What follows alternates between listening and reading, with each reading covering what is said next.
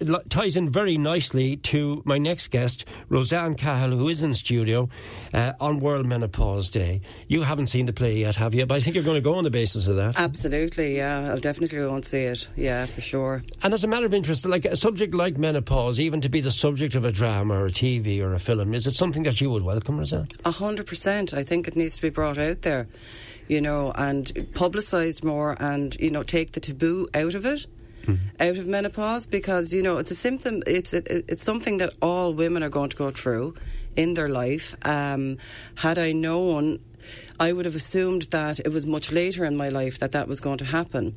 Yeah. Um, up until a few years ago, I didn't even know what perimenopause was. I didn't even know it was a thing. Can you define what perimenopause is? So perimenopause can start any time from you know late thirties into your early forties, and it's there's several symptoms. Hmm. Um, uh, when I say several, there's up to about forty symptoms. I think I got about seventy of those, but um, the impact of that it starts very subtly you know so my first i suppose symptom would have been hair loss you know, you know, clumps of hair. Literally, you know, I wasn't pulling yeah. my hair out; it was yeah. just falling out. Um, you know, then there was, you know, other symptoms like fatigue, brain fog. You feel like you know your career that you have up to date. You suddenly don't know how you t- how to do it anymore. Mm. You know, and that was very impactful. Um, then it moves on. You know, my monthly cycle changed. Uh, I ended up having to um, go in and have fibroids removed and ovaries removed, and that brought me then into surgical menopause. So from there, then it really started. It's like f- 47 years of sweat glands had built up and started to just to pour out of me with hot sweats and yeah. hot flushes. The biggest thing for me, I think, on my journey was the anxiety, the level of anxiety that I felt, the lack of self esteem, um, the panic attacks that came out of literally out of nowhere. Um, you know, and it was my husband that kind of said it to me. Maybe this is maybe you're going through the menopause. When I was in perimenopause now, Right. And I was, I just said, well, it couldn't be possible. Have, have we clarified for those who are, are, not familiar the difference between menopause and perimenopause? Okay, so perimenopause are, are symptomatic. You can have it from between three to ten to fifteen years prior to menopause. So menopause is when your periods have stopped for a year then you're in, you, you, know, it's kind of one day. Menopause is really only for a day, technically speaking. Obviously, it feels like it is so much longer. But then you go into post menopause when your periods have stopped. And, um, but it's the perimenopause, I think, that really needs to be emphasised for young women who haven't, who don't know what's happening to them. Right. Where symptoms are creeping in and they're like, what's going on? For me, it was like, what is happening to me? I'm just, I felt like I was losing. Yeah. Myself, my own identity. what about your creative cycle if you're going through per- perimenopause? How does it impact on that? So on your um, on your menstrual cycle? Yeah, exactly. The ability to have a baby. Oh well, um, yeah. Well, you can still obviously once you're ovulating, you, you know, you can still reproduce and have children, but you know, because women are having babies later and later in life, they could you know, have their children and then be straight into perimenopause. So for me, my cycle became extremely debilitating. Mm for a few years now this would happen and I'd come home from work and I would be a funny shade of green almost with the pain and that was fibroids and it was you know cystic ovaries and all stuff that I would never have associated I just thought it was a medical issue yeah. I would never have associated perimenopause as part of this do you know and um, yeah, until I went into menopause as such. I, I didn't recognise, uh, I suppose, that the changes were happening, you have a level of, there's almost a level of, there's so many symptoms, you know, rather than going through them, yeah. Y- you can look up symptoms on yeah, the symptom you, tracker. You gave a menopause symptom checker. Yeah. Should everyone have one of those? Well, I think all women, you know, um, who are experiencing symptoms should definitely absolutely look up, you know, a symptom checker and mm just go down through it because when I found that it was like a piece of gold. I was like, right. oh my god, tick, tick, tick. For yes. I It could to- also explain that you, you might be fearful of something else. Yeah. Absolutely. And that's what happens because you don't know what's happening in your body. You know, your your mind starts to race, you know, you start to kind of Because there are a lot of these symptoms could be associated with, with other, medical medical issues. Yeah, everything Yeah. from multiple sclerosis Uh-huh. to motor neurons. There's That's a, there's a lot in those symptoms Yeah. that would, would concern you. Yeah. hundred percent, yeah. And the brain fog and Hmm. you know, all of that not being able to speak, not getting your words out, you know, forget I, have a lovely text in, and it uh-huh. says, I'm delighted we are now talking about this. I'm a man. I grew up with my mother going through a very bad menopause. She didn't get out of the bed for four years. She only got out of the bed to feed us, to get us to school. I'm now going through it with my wife. It takes a toll on the entire family, especially the partners, not just the individual. Um, can a man call these numbers? That's my question. I'm not going to name myself. I don't know what he means by that. Can a man call these numbers? Um, basically, what advice do you give to partners of women going through this? So this is where it comes down, and I remember having a conversation with my dad um, earlier on this year about you know the impact you know for, for my mum at the time, and he wishes now that he would have known a little bit more about it.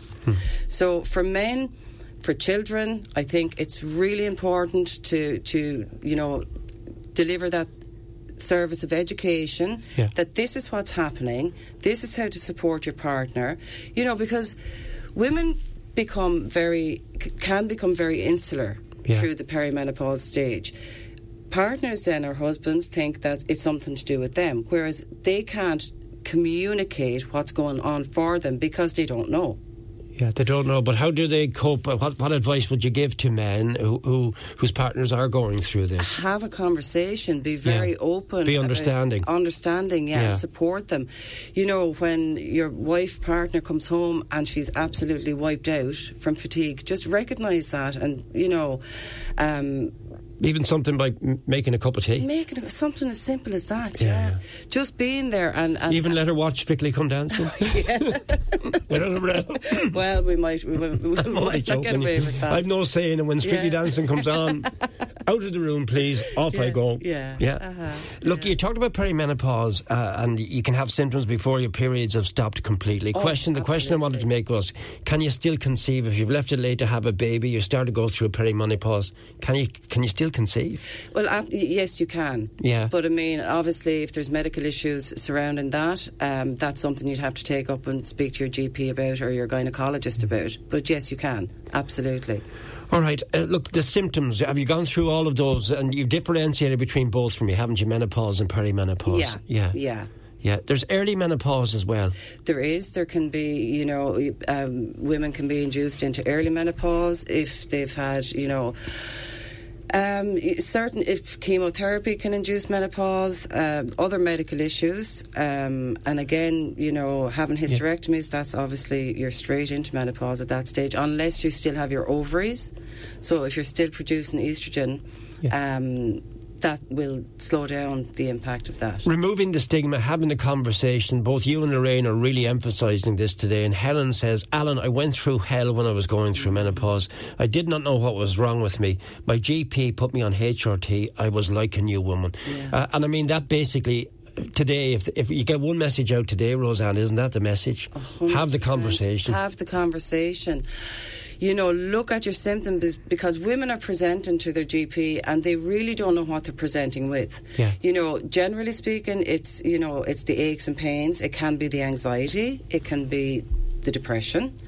Um, that's what I would have presented with because that was the only thing I could recognise that there was something wrong. Yeah. You know, and it's about minding your mental health, physical health, emotional health, and spiritual health. I've an even stronger comment in for you, Yeah. Roseanne. Well done for starting the conversation on the morning mix about menopause. Great to hear all the information from someone who thought she was going mad. So this poor, this this listener Yeah. hadn't a clue what was going on, uh, and now uh, already this morning perhaps has created. And it's down to the likes of yourself and Roseanne or, or Lorraine, I should say. Yeah. So that's where I went. That's where that's where my journey took me because you know in the depths of the darkness, and that's what it felt like for me. Yeah. Um, when I started to come out of it and educate myself, I recognised that I wasn't actually going mad. Yeah. You know, And is that the way the way that listener described it? Is that the way you feel Oh, as if you, you're you going really mad? do. You feel like you're losing your marbles, like Really? because- yeah. And I be, I would have become very insular. Yeah. You know, uh, social anxiety was a massive thing for me. I would get up, you know, go to work in the morning, you know, drop the children to school, um, come home to the children, and that was basically it. My my level of social life just diminished completely. All right, let's get the main message out there. There's an event coming up. You want people to participate in it. Where is yeah. it? So um, I'm collaborating with South Southwest Wexford Family Resource Centre, and we're uh, hosting an event for um, menopause. On and everything menopause, the education around it, on the 26th of November. So what that will entail, it's uh, three hours of an afternoon. So we'll do some mindfulness, some menopause, perimenopause education, and just have a good laugh. You know, start the conversation, get get women together that they can then go back and say to the husbands, "Well, this is maybe what's happening to me," so everybody can recognise it and educate their children around it. Like my children now, they call me kind of sometimes they call me mental meno, meno mammy. You know, they just. Yeah. But it's important. You have to have a sense of humour as well, don't you? Get you through it. That it's not the And an, end. un- an understanding of Strictly Come Dancing. Absolutely, that's the one, Alan. Yeah. Uh huh. Great, great to talk to you, Roseanne. Just one quick comment, please, on when to contact your GP. Um, I would suggest, you know, look through your menopause tracker. If you're feeling levels of anxiety and depression, you know, um, hair loss, all the symptoms, if you have any of those, then get in touch with your GP.